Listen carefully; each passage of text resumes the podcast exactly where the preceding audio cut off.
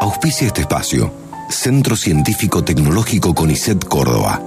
15 años articulando ciencia y tecnología.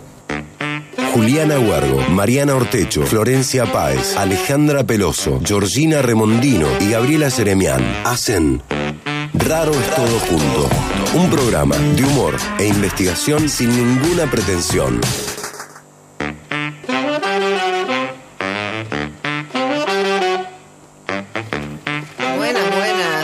Tardecitas, Pertuti. Bienvenidos a Raros Todos Juntos, programa de investigación con cero pretensión. Mi nombre es Mariana Ortecho y estoy con la gran Ale Peroso. Buenas, ¿cómo va? Ay, qué delay. que- Le quise copiar a Gaby. Me está copiando, me está copiando el Claro, estilo. porque acá cada quien tiene su impronta. Hola, Gabriela Jeremian. ¡Hello!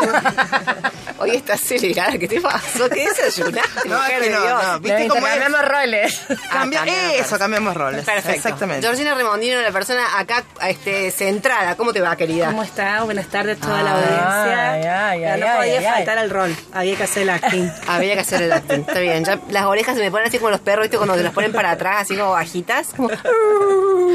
Feliz día. Ay, feliz día. porque- Feliz día. Ah, Feliz por el día día profesor. Sí, acá tenemos a dos profesores. Tres. Ay, qué bien, qué bien. Qué Tres. bien. Ah, sí, sí, yo también. Se Profesora. acaba de recibir el profesor Claro. en comunicación. Ah, Felicitaciones al aire. Gracias, Bravo. Pero todo era una excusa para que te felicitaran. ¿Qué te crees que.? No nos dimos cuenta. Claro, que somos onzarronas. Mira vos el plan perfecto que traías. Ah, bueno, pergeniado. Gaby, felicitaciones por eso. Te lo digo Gracias. también Sí, aire. gran logro. Gracias, gracias. Muy bueno, muy grosa. Eh, Cere Pereira, querida, ¿cómo estás? tardes.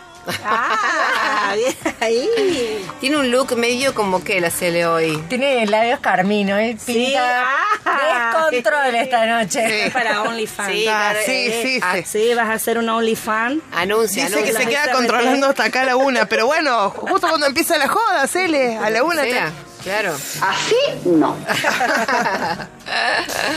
bueno, eh, como siempre, agradecemos a Sabri Bustos, a Luli Jaime y a Zulma Capriles también que colaboran en este espacio. Eh, queridas, vaya tema. Ay, a Roti Bustos, que la tengo acá al lado, pero no la veo. O sea, si, la tuviera a kilómetro de distancia, capaz me acuerdo. Pero como la cosa acá es contradictoria, así. Roti, muchas gracias por toda tu labor. Ay, se copaba mal ahora. Se sentía en deuda y empezaba con un discurso que no tiene nada que ver. Roti, quería decirte lo siguiente. No, bueno, fuera de broma. Che, eh, tenemos un tema bien eh, interesante y, eh, digamos, ¿cómo decirlo? Eh, un tema profundo, amplio, desafiante. Sí.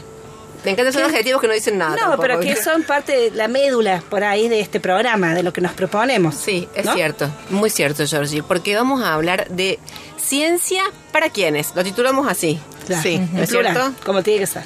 Claro, ci- sí, ciencias, para estar Ciencias. acorde a los tiempos que corren, tendría eso. Ciencias para quiénes. Claro. Bueno, de verdad, porque, eh, a ver, como que la empresa científica está en marcha, está como en Occidente desde que comenzó la modernidad. Estamos Claro, como siglo "Ah, XVI". Vamos, vamos, vamos, ¿no es cierto? En algunos países con mayor financiamiento por épocas, en otros con menos, de acuerdo a las políticas de Estado, de acuerdo si hay políticas de Estado, porque digamos, también es cierto que hay países en los cuales nunca han estado las políticas de Estado, o sea, es como que todavía estamos, ah, ah, ah, porque se vio mucho eso, ¿no es Sí. cierto? Esto de lanzar un plan de ciencia y técnica, por ejemplo, y después viene otro gobierno y dice, ¿lo qué? ¿Lo cuánto? Y Abajo, Ah, viene claro, otro. Esto no funciona. Exacto, y como que tú, tú, tú, tú, hasta que se retoma, ¿no es cierto? Eso pasa mucho, ha pasado mucho. Ya han visto caso, como decían, ¿no es cierto? Se ha visto mucho. Bueno, a ver, quiero decir, en cualquier caso, la ciencia es como que va, ¿no es cierto? Va, pi, pi, pi, pi. Pero hoy nos vamos a preguntar para dónde. Ah, bien. ¿Para quiénes? Bueno, ¿No es buena cierto? metáfora. Sí, sí. ¿A quién lleva adentro? Claro. ¿Y a quién, a quién a destino? Claro, podríamos haber titulado el programa ¿Lo qué? Digamos. A mí me hubiera gustado muchísimo, pero no me dejaron. Ay, no, no, no. No, Eh. no. Me exaspera esa respuesta. Sí, sí, sí. Esa expresión no Sí, tengo malas experiencias con esas Es respuestas. como el que lo que es. Claro, después que largaste todo un rosario, el otro te escucha atónito y te dice lo que. Lo que. Ah, ah, te estás remitiendo a tu, a tu experiencia como profesora. No, quizás. no, no, Ah, no, no se quiera, no se quiera. Bueno. Qué bien. horror. Bueno, entonces no, no. O sea, ahora entiendo por qué A no me dejaron- del barrio.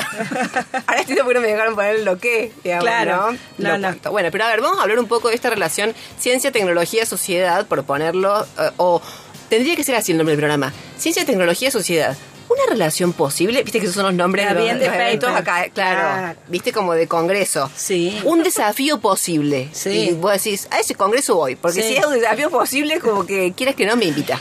Un poquito me invita. Bueno, no. Eh, fuera de broma, vamos a hablar hoy con María Angélica Perillo. Ah, una ¿sí? maravilla. Sí, Sí. directora del Centro Científico Tecnológico CONICET Córdoba. Vamos a hablar en un ratico con ella. Eh, en verdad, estas cuestiones, decía, medio en broma, medio en serio, como amplias, profundas, medulares, decía la York, eh, en torno a la ciencia, ¿no es cierto? Que es revisar cuál es la dirección posta, digamos, ¿no es cierto? ¿A qué modelo de desarrollo estamos respondiendo?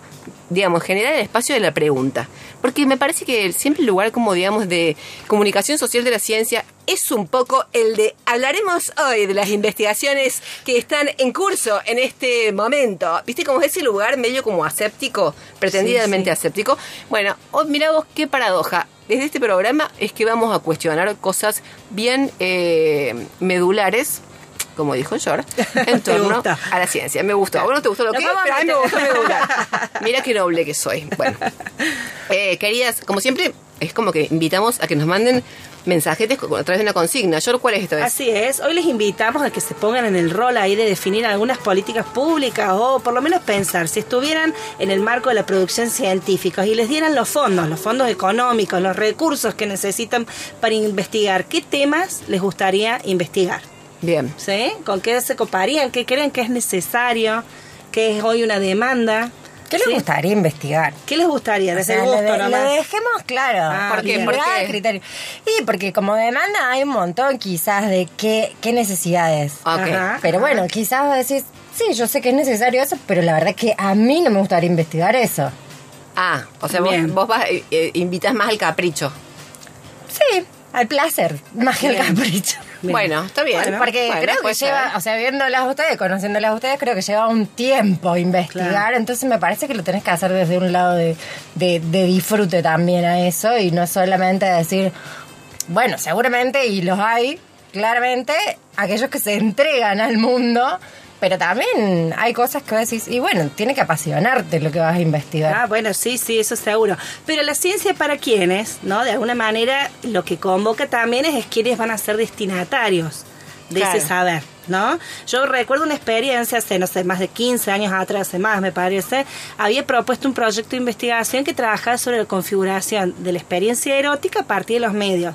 Y me miraban con los ojos cruzados, onda, bueno, ¿y esto finalmente quién se va a hacer eco de esto? ¿Para quién sirve? Temazo, ¿No? Georgie, te digo. hoy, Ah, hoy, sí, están hoy, todos hoy, hoy, hoy. hablando de lo, de lo que hablábamos recién, OnlyFans, la red, de lo, el Tinder lo que fuera, ¿no? Y tenía que, digamos... Perdón, hablaba de- Ay, fue- ¿Con quién hablaba sea, No, no, me- lo- la yo jodíamos pensé- a la la jodíamos Cele a la. Cele, que No sé qué conversaciones venían manteniendo, digamos. Yo me restrinjo en todo lo que tiene que ver con el espectro académico. No, no. Me, me entero que hablan de Tinder, OnlyFans. Veníamos, o sea, veníamos ahí Que no tenés ni la menor idea de qué que es. no sé claro. qué es, no, No, tengo idea qué es. No. Tinder supongo que debe ser un postre, una cosa así. Sí, una, sí, sí, exactamente. una un especie de Ah, una especie Sí, de... agridulce el postre.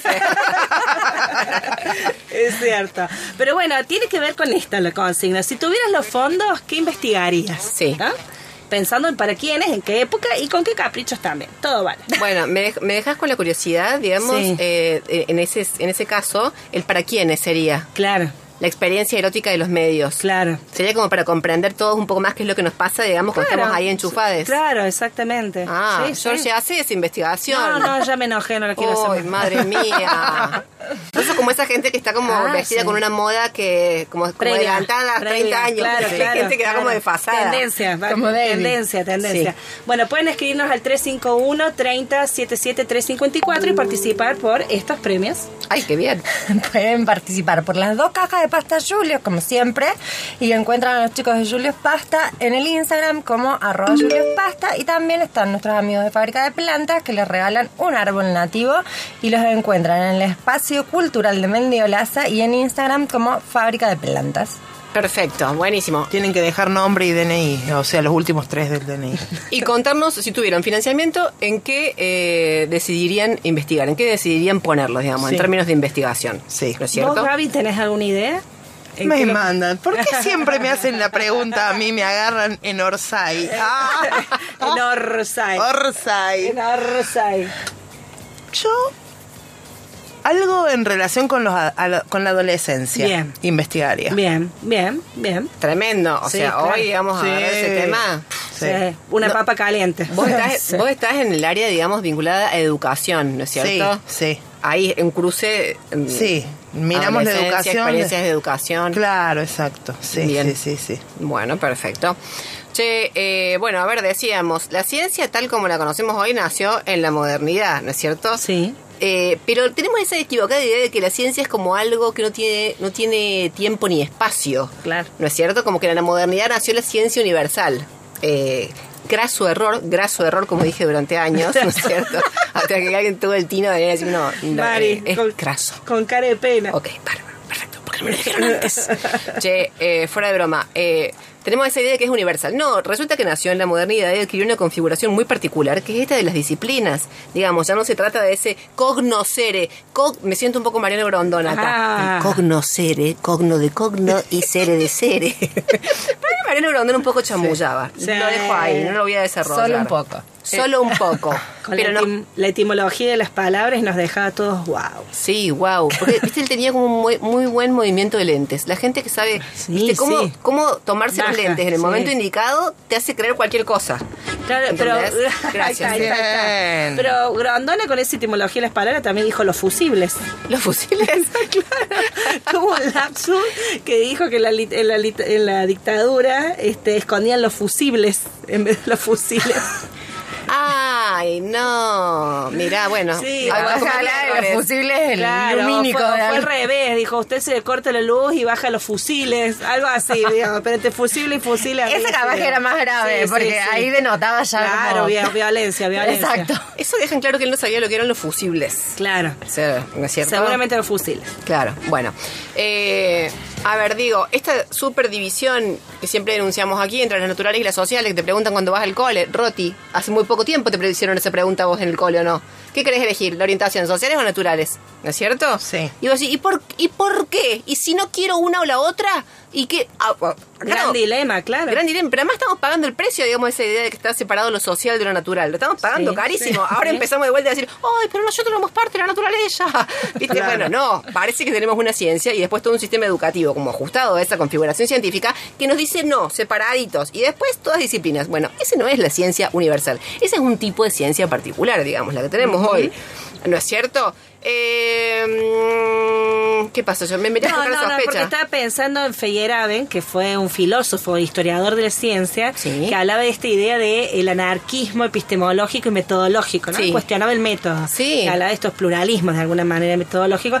Y él eh, recordaba que decía que en el siglo XVI, cuando la ciencia, digamos, de alguna manera se opone al, al pensamiento religioso, eran revolucionarios, eran políticos, digamos, estaban, eh, Claro. digamos, había una mirada política, un posicionamiento, y que parece que eso con el tiempo, bueno, se va como borrando, no porque no seamos conscientes de eso, pero que no está en la práctica incorporada esta idea de que la ciencia de alguna manera tiene que ser una forma o distintas formas de pensamientos que tiendan a algún tipo de transformación.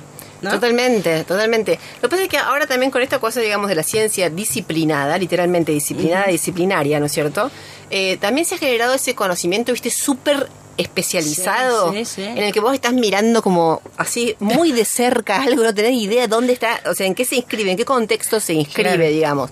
Hemos llegado como a ese nivel, ¿no? De este, estoy estudiando la estalactita puntiforme de localización cavernaria, voy a decir, la desértica, no tengo ni idea que era desértica, o sea, como que, o sea, hay una cosa muy grave, digamos, yo creo, que eh, se ha denunciado, de hecho, repetidamente, y es esta del conocimiento técnico, aún en las áreas sociales, ¿no es cierto? Esta cosa de que yo aprendo a hacer algo muy bien, pero no tengo idea en qué contexto se inscribe. Estoy viendo que acaba de llegar nuestra invitada de hoy, eh, María Caperillo, con quien vamos a conversar un ratico, na- en un ratico nada más. Bueno, a ver, eh, el rumbo de la ciencia no es, ne- no es neutral. Con verle la cara a Einstein te das cuenta. O sea, madre mía, nunca se investigó, me ha investigado todo y no se ha investigado La el rostro, la expresión El de cerebro sí, la cara no. Albert Einstein. Ese cabello, yo también Por creo que respondía a algún tipo de estrés, claramente. Sí. ¿No es cierto? Sí. Obviamente. Bueno, ¿sabes qué recordaba? A Dora Barrancos. Dora Barrancos, que lo tuvimos como invitada el año Sí, pasado. sí, una maravilla. Cuando venía, ah, ahí está entrando Marieca. Le damos paso al estudio de Marieca, asiento, asiento.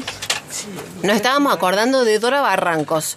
eh, que era en su momento directora eh, por ciencias sociales en el CONICET, ¿no es cierto? el CONICET tiene un directorio que está constituido como por referentes de las distintas áreas. Eh, Dora Barrancos me acuerdo que venía y decía, queridos y queridas, la, imi- la imitación es, es de admiración, Sí, eh, sí, cuidado. sí, sí, no- nos lo permitía. Queridos, sí, nos lo permitía totalmente. Queridos y queridas, la ciencia no es neutral, no es objetiva, no es casual, decía. Responde a intereses, no se dejen engañar. Son motivaciones, intereses, deseos, me animo a decir. Y todos, ¡ah! viste que estábamos como los fanáticos de los Beatles cuando ¿viste? era como, ¡ah! por favor, seguidora, ¿no? Y tenía un discurso, ella siempre citaba a Karin Norchetina, que es Ah, una sí. socióloga austríaca, ¿no? Y decía, ya, y ya hice, claro, porque obviamente, digamos, Dora Barranco muy eh, admiradora de la Academia Francesa, ¿no es cierto? Ese era su pie para poder hacer esta aseveración de que la ciencia no era objetiva, no era neutral, que estaba condicionada y además hacía pie en los deseos, ¿no?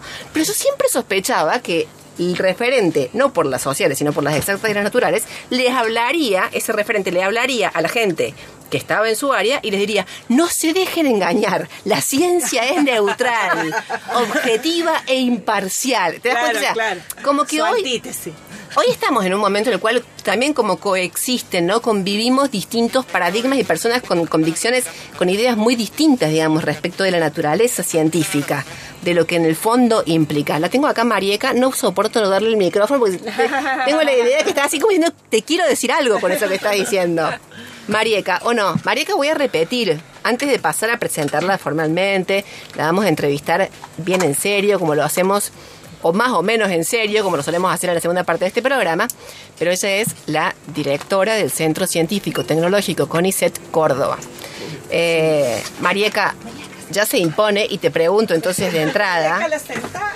Sí, la, la voy a dejar sentar. Nos estamos acomodando. Pero ya se impone como, como directora del CCT Córdoba. ¿Vos tenés esta impresión de que convivimos institutos, personas con perspectivas muy distintas respecto de la propia eh, naturaleza de la actividad científica? Yo creo que hay personas que tienen conciencia y otras A ver, que no lo le tienen. acercamos ahí un poquito. No, creo que la, la este, distinción estaría entre personas que tienen conciencia y otras que no, ni siquiera lo piensan. Ay, no, qué bien esto, que estoy escuchando. Pero es tal cual, Marieca. Es tal cual. Vos sabés que yo una vez discutía con un, con un biólogo, de verdad, y le, eh, esta anécdota la he contado porque es cierta, 100%. En un momento le dije, che, nos juntemos a, a hablar, a intercambiar ideas de perspectivas distintas. eh, en torno a epistemología. Y me dijo, sí, estaría buenísimo, estaría buenísimo, che, pero se dice epidemiología. Ah, ¡Clang! O sea, es esto que estás diciendo, ¿no es cierto? Bueno, los biólogos estudian epistemología. Es más, Sí, tienen- bueno, te hablo de tienen- uno particular, ¿eh? Tienen un curso de posgrado obligatorio de epistemología, o sea que ese biólogo me parece que está un poquito flojo. Sí, bueno.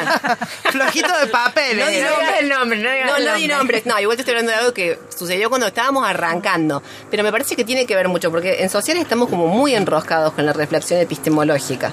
Eh, más allá de que los biólogos tengan formación. Pero en sociales estamos particularmente enroscados con eso. Claro, mira, el concepto de qué es la ciencia y además cuál es eh, la posición que los científicos tienen en el campo de la ciencia es algo que se discute. Yo lo he escuchado co- eh, comentar así como en alguna reunión que no tiene nada que ver mientras se espera un curso ponele, Sí. entre los físicos. Yo creo que los físicos estos son más a, este, mm, afectos a la reflexión de ese tipo de cosas que van más allá de su disciplina. Este, en el campo de, las ciencias básicas en general yo creo que sí, pero cuanto más cerca está la ciencia de, su, de la tecnología, me parece que ahí es donde la reflexión este, empieza a tener menor presencia. Totalmente. Bueno, y además dentro del campo de la física está la mecánica cuántica, la física cuántica, que es la que, digamos, nos ha dejado con la peluca literalmente dada vuelta, digamos, ¿no? A partir, digamos, de todos sus experimentos y esta idea de las múltiples realidades y tal. O sea, al final, los, digamos, las, las posiciones epistemológicas más subversivas parecen estar eh, en, el, en el campo de la física. Yo creo que sí, el- la física, la biofísica, Es decir, todas las disciplinas que, mm, que cuestionan el pensamiento lineal. Porque hay algunas disciplinas que son muy exitosas, eso, que mm, este, se basan en el análisis de fenómenos que son eh, que- que es como una, mm, un desencadenamiento de procesos que se van sus, eh, digamos sucediendo Sí. unos tras otros y esa es la manera en la que se piensa el mecanismo este, hasta que se comprende el mecanismo. Entonces cuando el mecanismo se comprende ya aparece una posibilidad de aplicación para una solución médica, por ejemplo, y funciona. Eso decía mi prof- un profesor que fue mi director de postdoc. Este, el problema con la biología molecular es que funciona. Entonces, eh, contribuye con un pensamiento lineal, me van a matar, pero es lo que yo siempre digo, Wow. y eh, este, mm, con un pensamiento lineal que da respuestas y que da soluciones también, pero que este, simplifica la realidad, porque la realidad de la materia no es este, una sucesión de hechos, sino es todo junto, Claro. actuando simultáneamente, interfiriéndose este, mutuamente, este, cuando hablamos, digamos, de las, por ejemplo, las moléculas que constituyen una biomembrana, son muchas, se autoagregan, vos no podés dirigirlas, ellas hacen lo que... Se autoagregan, es, Claro, tiene- se se reproducen. No, no, no, no. Ah. Vos po- las pones en agua, por ejemplo, moléculas que tienen las características de las que Sí. forman biomembranas, agitas, si las pones a la temperatura apropiada, se forman espontáneamente los liposomas, por ejemplo, que ustedes habrán escuchado nombrar sí, mucho. sí. ¿Y el liposoma qué es? Es como una membrana biológica, tiene la misma estructura que una membrana biológica, solo que con una complejidad que depende de la diversidad de moléculas que uno le ponga, principalmente de eso en realidad. Pero no es un fenómeno dirigido eh, de una manera secuencial, sino son todas las moléculas que van juntas, se dispersan y de repente espontáneamente se agregan Ah, ah, ah, y se agregan formando una estructura determinada que, que está de alguna manera inscripta en las propiedades estructurales de las moléculas que van a conformar esa estructura. O sea, hay diversos niveles de organización, la molécula tiene su estructura, el conjunto de moléculas se autoagregan formando una estructura mayor, supramolecular, le decimos. así. Wow. Pero entonces, en ese, eh, con esos conceptos que son de cosas que funcionan también, Sí. porque se obtienen los resultados muy simplemente, ahí uno puede este, mostrar o ilustrar esto de que este, las cosas no funcionan de manera lineal, o sea, no es un fenómeno consecuencia de una sucesión de pasos. Claro, ¿eh? claro, claro. Muchos fenómenos son fenómenos que se llaman catastróficos, es decir, de repente hay un cambio cualitativo en la materia. ¿eh? Vos te- tenés un sólido, lo calentás, se transforma en líquido, y el sólido tiene ciertas cualidades que el líquido no tiene, son cosas distintas. ¿Y cuándo tra- se transforma un sólido en líquido? En un punto, que es el punto de fusión. Y eso ocurre así, este, en un instante, siempre y cuando la el sólido sea de una sustancia pura, ¿no? Cuanto más impura es, más complejo es el fenómeno, pero si es una sustancia pura ocurre catastróficamente. Por eso, la en general, los fenómenos son bastante discontinuos este, y muchas veces no se pueden conducir porque son tan complejos que los caminos que aparecen como posibles no, eh, no ocurren todos, no pueden ocurrir todos. ¿eh? Son todos posibles, pero Claro. algunos pueden ocurrir. Entonces, bueno, bueno, con este tipo de pensamiento uno, este, bueno, se pone así en una reflexión que no se da en todas las disciplinas. Por eso yo digo, Claro. hay algunas disciplinas donde la posibilidad de reflexionar, por menos acerca de cómo pensamos la ciencia, este, bueno, existe, ¿eh? la posibilidad existe, o se da, se da naturalmente, y hay otras disciplinas donde no se da porque no es necesario, como yo digo, las cosas funcionan, se van, hay métodos, hay procedimientos universalmente aplicados y este y bueno, universalmente aceptados también. Entonces, este, bueno, se sigue trabajando con ese con ese tipo de criterios. Claro, sabes que eh, te escucho y pienso a su vez qué valioso que es como el intercambio disciplinar, este volver, si querés, digamos, desde una perspectiva clásica, al cognoscere a juntar, porque digamos, muchas de las cosas que vos decís, eh, como que suscitan por lo menos fantasías en torno a los principios de organización social. ¿No es cierto? Claro. Muchos de estas formas de organización. Bueno, ahí lo, ten- lo tuvimos a Maturana tratando de pensar en esas relaciones. La verdad es que es re interesante. Mari, Mari, recordemos Sí. que María Angélica Perillo, que tan eh, magistralmente sintetizó esta idea, Sí. es doctora en ciencias químicas, ¿no? También esa su explicación viene desde ahí, ¿no? Es Exacto. investigadora principal del CONICET también, así que eh, está bueno justamente esto, reconocer la existencia de las disciplinas y cómo nos encontramos acá. Perfecto, perfecto, Gaby. Alguien de repente prendió la radio y dice, ¿pero qué, pero qué pasó con las chicas? Se tomaron de repente la- el jarabe de la sabiduría. ¿Qué Claro, digo, No. además, además de ser directora del CCT Córdoba, del Exacto. CCT CONICET Córdoba, digamos, su inscripción disciplinar, su formación, tiene que ver con esto que ella explicaba. De una, Con perfecto. las mo- Perfecto, ¿No? Claro, tiene que ver con mi, con mi ámbito de trabajo. sí. Claro, exactamente. Totalmente. Sí. ¿Saben qué pensaba? Obviamente que hay como muchas puntas para entrarle a esto, digamos, la discusión de la neutralidad de la ciencia y la tecnología. Pero una, me parece que vamos a estar de acuerdo, es la de la perspectiva de género. ¿No? O sea, la ausencia, obviamente, digamos, de mujeres en la historia de la ciencia, por lo menos occidental, en la ciencia moderna, habla de, de algo que ya también estuvo sesgado. Siempre se habla de Marie Curie. Me tienen hasta los moños, te juro, con Marie Curie. Una sola vez más que escuchen Marie Curie. Aparte, Bueno, se una de pregunta. en Netflix. Sí, claro, por Netflix. Porque ella recibió el Nobel de Física y de Química. Sí. Pero ella fue a recibirlo. O sea, a mí que me digan que fue, brindó, se chupó. O sea, que lo tuvo en su casa. ¿Eh? Que lo tuvo en su casa, querés saber vos. No, porque ella fue a la ceremonia. Gaby, bueno, yo, vos- yo vi la película y de lo que recuerdo de la película no tengo conocimiento específico de su historia. Ella no va porque los recibe. descu- no no va porque Ah. era no no era admitida por ser mujer en esos en esos espacios y además porque mm, varios de los descubrimientos en, en principio eran compartidos con su esposo entonces bueno ahí hay un círculo digamos de de, de machirulaje le podemos de- Claro. podemos decir ahora Para no expresarlo como corresponde. claro que es que en realidad es como que la genio era ella y en realidad el marido se lleva los atri los premios o el reconocimiento y termina Claro. siendo quien recibe el premio formalmente en, en la academia, digamos. Qué loco. Sí, qué loco. En realidad el marido O no, a se ver. negó a recibir el premio Nobel si no lo recibía ella también. Ah, estaba por decir, ¿qué hacía esa mujer todavía casada con ese hombre? No sé, que no era... Pero y entonces, ah, no lo recibió Sería ninguno. amante Sí, sí, lo igual. recibieron todos. Ah, lo recibieron todos. Claro, sí. Ah, bien, perfecto. Claro. Bueno, a ver, acá, más cerquita, lo vemos eh, al tema, digamos, de género en, en el campo de la ciencia y la técnica. En Argentina vemos que entramos la misma cantidad de varones que de mujeres, ¿no es cierto? Y a medida que van eh, ascendiendo las jerarquías, es que vamos encontrando que las mujeres van, un, bes- un besito para vos, que te vaya bien y nos encontramos en la próxima. No, básicamente, digamos, las chicas, por ejemplo, las mujeres que empiezan un doctorado, eh, tienen hijos o una tesis, digamos. O sea, las dos cosas es difícil, digamos. No, no, es- hay excepciones, claro que hay excepciones. Pero en general es lo que sucede, ¿no es cierto? Es una situación que vemos en la ciencia y la técnica, lo vemos en la universidad, lo vemos en los medios, ¿no? Esto es, es lamentable, digamos, pero es así.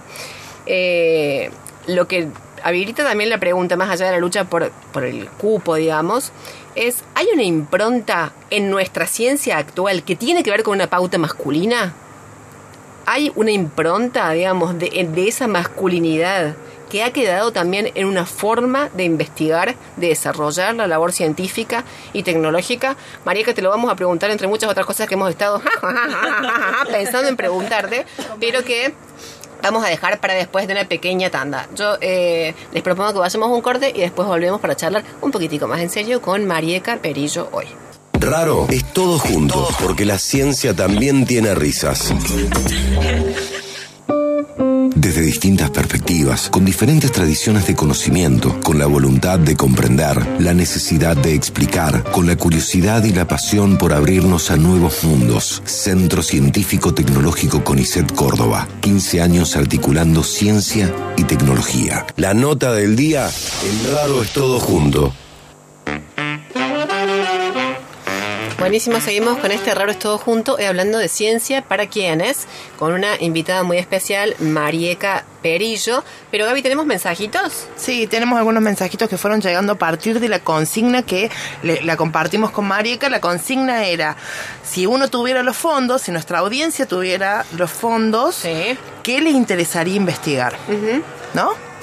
Entonces, eh, bueno, algunas respuestas son, me gustaría investigar sobre el conocimiento que tiene el maestro para enseñar a aprender, dice Susan. Temazo.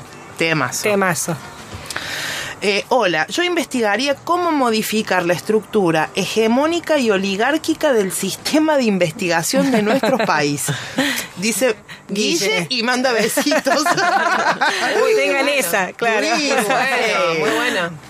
Bueno, hola, ídolas raras. Yo pondría toda la tarasca que pudiera conseguir en instrumentar y poner en funcionamiento las aulas de ciencia en las escuelas para interesar y enganchar, entre Ajá. comillas, a los chicos en los temas científicos. No hay nada en las escuelas. Si de casualidad hay un microscopio, está juntando tierra en un rincón. Necesitamos formar los investigadores del futuro, dice Alicia y participa por las pastas. Perfecto, buenísimo. Bueno, nos estamos preguntando hoy un poco, digamos, ciencia para quiénes. Estamos diciendo, es difícil sostener la idea de una ciencia neutral. También nos podemos preguntar desde otro ángulo sobre esta cuestión, quiénes lo financian, ¿no es cierto? En términos de organismos eh, supranacionales, nacionales. ¿Quiénes la financian también? De ciudadanos, todites. ¿Quién pone la lana, chato? Como decía una novela. La lana, chato, quiero la lana. O sea, los que ponen la lana, después también supongo que de alguna manera eh, tácita la cobran, ¿no es cierto?, de algún modo, pero no les ciudadanos, que en realidad todos y cada uno, por lo menos lo que es ciencia pública, obviamente, eh, digamos, invertimos en eso de alguna manera y conocemos bastante poco respecto de qué se investiga y tenemos muy poca posibilidad incluso de participar, ¿no es cierto? Por ejemplo, sugiriendo temas. Eh, sería interesante, a ver, pensar en formas de evaluación que incluyan a la ciudadanía en general sería, para mí sería hermoso, digamos, pero sería como algo demasiado desafiante. Pero en formas participativas podemos llegar a imaginar algo.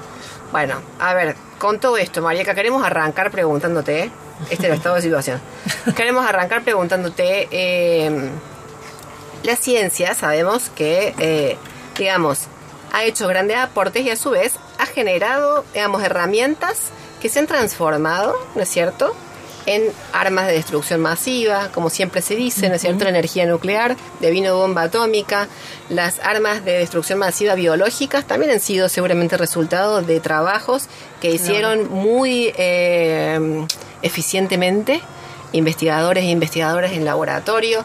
¿Cómo es que se regula este tema, digamos, del uso de algo que ya se generó, eh, tratando de evitar cierta peligrosidad, digámoslo así? Todo esto este, tiene que ver con quién maneja la política global, en realidad. A nivel nacional nosotros eh, tenemos nuestras leyes, eh, esas leyes, eh, por ejemplo, en relación al uso de la energía nuclear, está clarísimo que nuestro país pretende el desarrollo de la energía nuclear, tiene una gran historia al respecto, este, para usos pacíficos. En nuestro país no, no se piensa en el uso de la energía nuclear para usos bélicos. Pero bueno, este, el mundo es muy grande, las potencias son muy poderosas, eh, no estamos nosotros en condiciones de regular eso. Cada vez más, sin embargo, se incluyen como cuestionarios eh, en torno a bioética, ¿no es cierto? Como que hay una, una, una pequeña promoción, digamos, de una reflexión en torno a los usos y a los contextos. Bueno, la bioética se aplica continuamente en la evaluación de proyectos. Por Sí. ejemplo, los proyectos que se, eh, donde se usan animales. Bueno, claro. requieren, para el instituto que usa, donde se hay proyectos que usan animales, este, el instituto tiene un instituto, o la facultad donde está el instituto inserto, tiene una comisión eh, para el uso este, y mantenimiento de animales de laboratorio que se llama SICUAL. Los investigadores que van a hacer un proyecto donde usen animales tienen que presentárselo al SICUAL y el SICUAL analiza si es realmente necesario el uso de animales, cuál es el protocolo que están usando, cuántos animales van a usar, si esa cantidad es razonable, si es necesaria, y cuál es el tratamiento que se les va a dar Claro. eh, en qué condiciones se los va a mantener, todo eso son cuestiones éticas que se, que se analizan. Y ese análisis de la comisión del CICUAL tiene que ir acompañado con el proyecto. Cuando uno lo presenta con ISAT, por ejemplo, para un, para un subsidio o para una beca o para el proyecto de carrera. Y después cuando se trata de trabajos con humanos, bueno, hay comisiones de bioética que también hacen un análisis de ese mismo tipo para que el proyecto pueda ser financiado. De una. Eh, o sea, eso es, digamos, de rigor, es este, regular todo el tiempo, se hace de esa manera. Claro. Bien, ¿Shor? Sí, yo pensaba, eh, digamos, en la instancia de producción, ¿no? Tenemos determinados protocolos, normativas, reglas que regulan, digamos, desde esta mirada bioética aquello que podemos hacer, ¿no? Pero pensaba también en términos de producto de conocimiento, ¿no? Porque el conocimiento que se produce desde los espacios públicos se vuelcan a repositorios que son de acceso a los investigadores de determinadas áreas, ¿no? Eh, pero pensábamos en esa relación entre lo público y lo privado, ¿no? Porque también mucho de nuestro conocimiento generado gracias a a, la fuerza eh, pública, digamos, eh, fuerza pública en el sentido de la, fuerza intelectual, ¿no? Eh, de las políticas públicas, también migran hacia sectores privados. Y después, bueno, allí uno no, no, no tiene mucha injerencia más que las normativas que este, pueden estar vigentes en términos de producción. Vos recién hablabas del sistema de eficacia, ¿no? De, la, de las de determinadas disciplinas que son muy eficientes, muy eficaces para determinados eh, productos. Bueno, y sin duda eso puede llegar a ser tentador para las instancias privadas, ¿no? Para apropiarse de ese conocimiento. claro, y vos hablas de un modelo más local, digamos, entendemos, de, mm, de, promoción, digamos, de iniciativas locales y, y más comunitarias, de alguna manera, en esa apropiación del conocimiento. ¿Nos puedes contar un poquito al respecto sobre tu posición? Bueno, la verdad es que es, bastante complejo, ¿no? Si, si, hablamos este, justamente a nivel local, local sería, no sé, provincial, nacional, este, ¿cómo es que la ciencia llega a lo privado? Eh, la ciencia la producen investigadores financiados por el Estado en instituciones del Estado, que también son mantenidas por el Estado. O sea, los fondos los aportan los ciudadanos con sus impuestos. De eso no, no tenemos ninguna duda, mayoritariamente, ¿no? Porque hay un porcentaje de aportes privados también y para algún porcentaje también de aportes de fondos externos. Sí, aún esos fondos públicos en realidad también son externos, digamos, muchas veces con préstamos del Banco Interamericano de Desarrollo es que se sostiene también el financiamiento público. Sí, sí, principalmente, sí. Pero de todas formas son fondos que el Estado, el Estado se tiene que hacer cargo de devolver, así que digamos que son fondos públicos. Bien eh, cuando hay un desarrollo que puede ser transferible y, hay una empresa que está interesada en, recibir o digamos de alguna manera usar ese desarrollo, eh, se genera un convenio. Y en ese convenio hay una negociación entre la empresa y las instituciones. Por ejemplo, eh, con, el caso de CONICET, los institutos son de doble o triple dependencia, entonces son dos los negociadores. Por ejemplo, un instituto que tiene doble dependencia con la Universidad Nacional de Córdoba, ahí negocian la universidad, el CONICET y el privado. Y de ahí surge cuál, va a ser cuando se licencia, digamos, una, un desarrollo, cuál va a ser la distribución de, ganancias. Lo que uno espera es que el negociador o los negociadores negocien favorablemente en función del Estado. Y yo confío en que sí lo hacen. Eh, después, ¿qué, ¿qué significa eso? Que, bueno, por ejemplo, se trata de un producto, bueno, ese producto sale al mercado con logos de las instituciones y las instituciones cobran una regalía por los, los productos que se venden. Ese sería el, ciclo local. Eh, ¿cuál es el, ¿Qué otro beneficio puede haber? Bueno, la empresa que este, logra eh, incorporar ciencia a sus productos gano cierto tipo de oportunidades, tales como vender un producto mm, que implica mayor este mayores ingresos quizás implica también una mejor oportunidad para la exportación que eso se estimula en el estado. Entonces una empresa que exporta eh, bueno este, mm, contribuye a que se traigan divisas al país. Y una empresa que crece puede generar más trabajo de calidad. Entonces hay un, un contexto de, de, un sistema complejo también social que donde participa la ciencia el estado el estado mm, como regulador como financiador la empresa como productora y todo el sistema económico que ronda alrededor de todo eso entonces si uno lo mira internamente yo veo que, este, que es beneficioso para el conjunto de la sociedad. Ahora, hay otros métodos de financiamiento que tienen que ver con los fondos eh, de las aceleradoras de empresas, de, empresas, sí. el proceso de aceleración, ¿qué significa? Yo tengo una buena idea como investigadora, una empresa aceleradora este, interactúa conmigo, con mi grupo, y bueno, dice, bueno, este producto me interesa, vamos a ayudarlo a, este, avanzar, a una etapa superior. Uno puede tener una idea inicial a nivel de laboratorio, bueno, una etapa superior podría ser este, producción a nivel de planta piloto para que luego bueno esté más cerca de la producción industrial. Eh, pero además, para que la aceleradora se interese y se genere así lo que se llama una spin-off, hace falta que este, bueno, la aceleradora en general contribuye con formación en la gente, porque digamos no solamente hace falta saber hacer ciencia, sino también saber hacer eh, comercialización, o sea, marketing y bueno, y generar una empresa y este, posicionarla en el mercado y tener las redes sociales que la saquen a la luz. Bueno, todo eso son aprendizajes que la gente que va a formar la spin-off recibe de parte de la aceleradora y también recibe fondos. Esa aceleradora eh, va a tener de luego em, eh, acciones en la empresa, entonces de alguna manera va a tener ciertos este, derechos, ciertos derechos a las ganancias futuras. Entonces, este hasta ahí todo parece bien, pero finalmente cuando las este, empresas crecen mucho y el dinero es muy grande y empiezan los fondos internacionales y esto se va de escala, muy alejado de lo que es el laboratorio, entonces ahí ya empezamos a, tendríamos que empezar a reflexionar acerca de si, si esto no va a conducir a una concentración del conocimiento.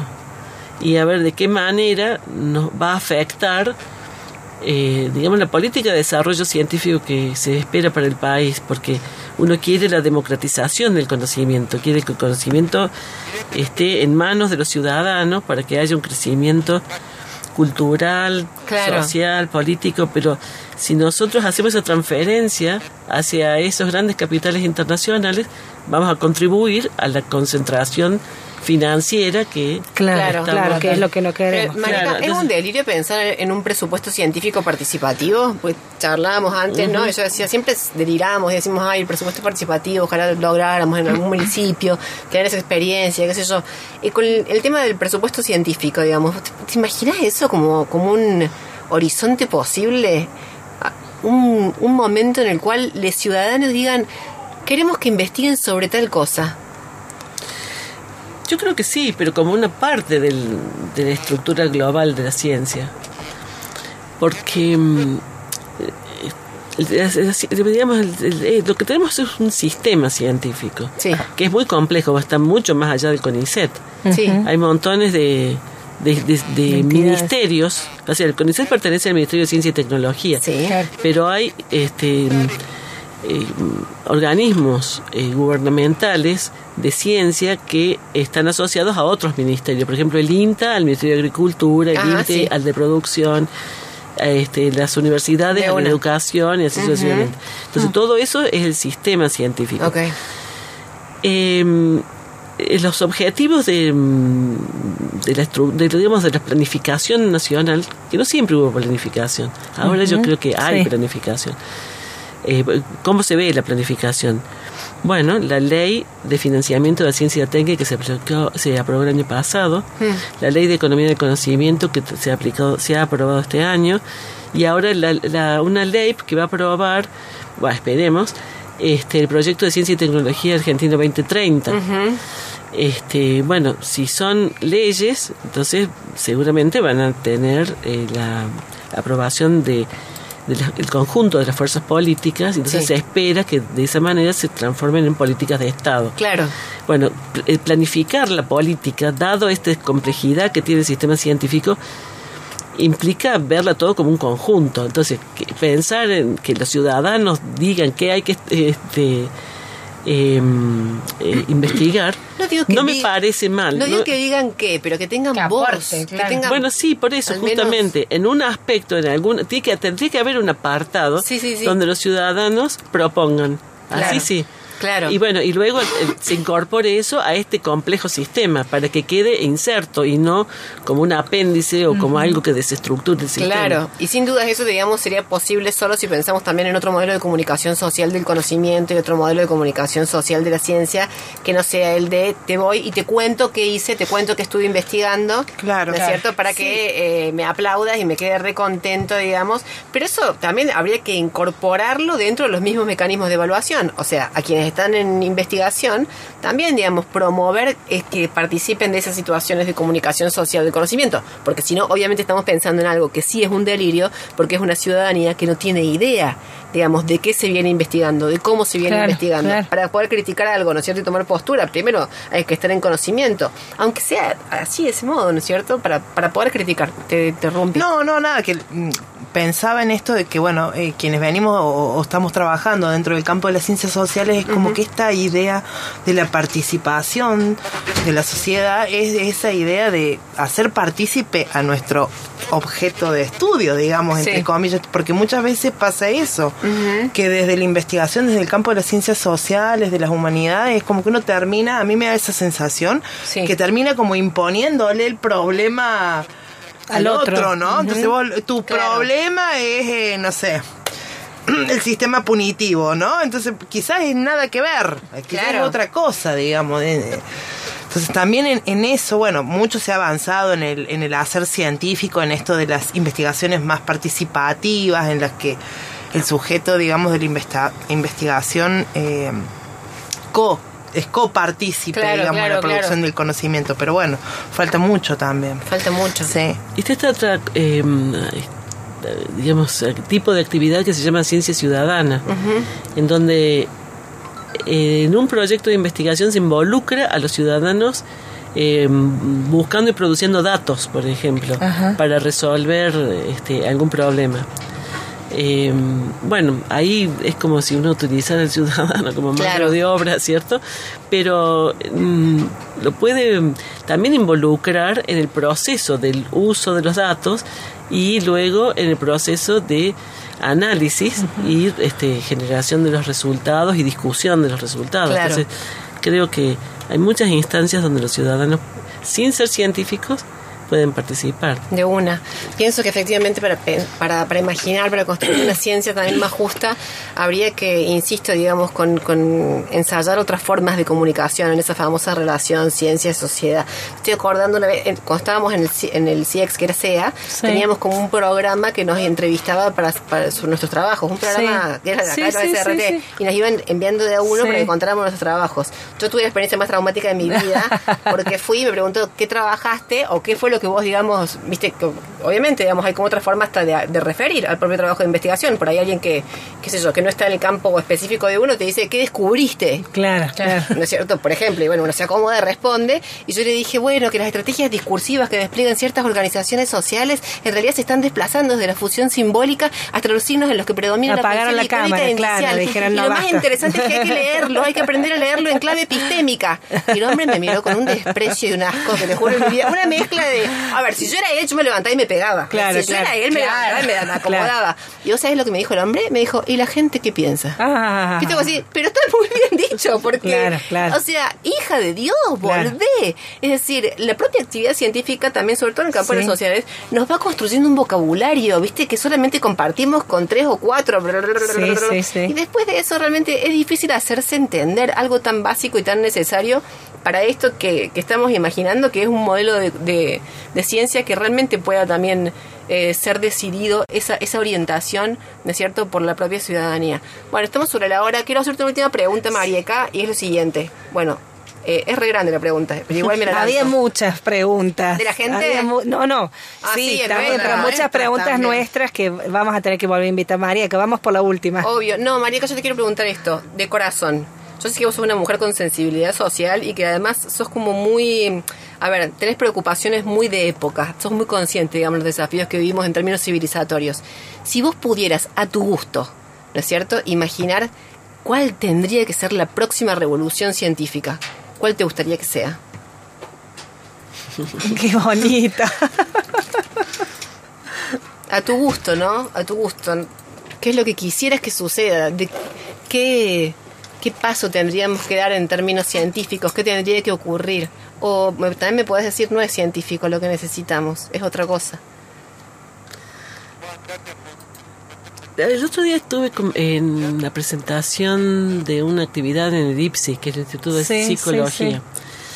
Y habían invitado a un profesor de 84, casi 90 años, muy interesante, que eh, realmente hizo la historia, él recorrió la historia de la psicología en Córdoba. Y dijo algo muy desafiante, que es difícil de repetirlo, digamos, en un ámbito de las ciencias exactas y naturales. Y es que la ciencia del futuro es la psicología, psicología social, psicología política. ¿Por qué? Porque dice que hay demasiada tecnología y lo que hace falta es más humanismo. El problema está en la, en la sociedad. Entonces, eh, lo que hay que hacer es estudiar cómo construir una sociedad que piense más en sí misma, en el ámbito donde desarrolla su vida, que es nuestro ambiente, nuestra tierra. Y mm, posiblemente, si bien no es la disciplina que yo cultivo, a mí me gustan las moléculas, me gustaría que mis, mi disciplina se, digamos, adquiera mayor relevancia en cuanto a ese pensamiento no lineal.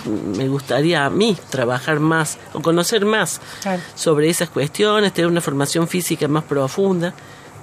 Y Yo creo que por ahí la ciencia va a dar mejores resultados de lo que está dando porque va a tratar de comprender la naturaleza mucho mejor. Pero ¿qué necesita la humanidad? Me parece que necesita más humanismo. Este, Bueno. posiblemente. No podía ser mejor respuesta. Qué hermosa. María Angélica Perillo, directora del Centro Científico Tecnológico Conicet Córdoba. Es re fuerte lo que dijiste, Marieca. Vamos a quedar pensando. Sí. crank, Nos ponemos de para pie atrás. para aplaudir a Marieca en este gran cierre. Che, muchísimas gracias. Giorgio Remondino. Gavillo Demián, Ale Peloso, invitada hoy. María Angélica Perillo, gracias. Roti Bustos. Soy Mariana Ortecho. Nos encontramos en el próximo raro. Tenemos que decir los ganadores. El gana la ganadora, Ok. Alicia 199, nos comunicamos con ella durante la semana. Muchas gracias. Perfecto. Nos encontramos el próximo sábado. Muchas gracias. Adiós.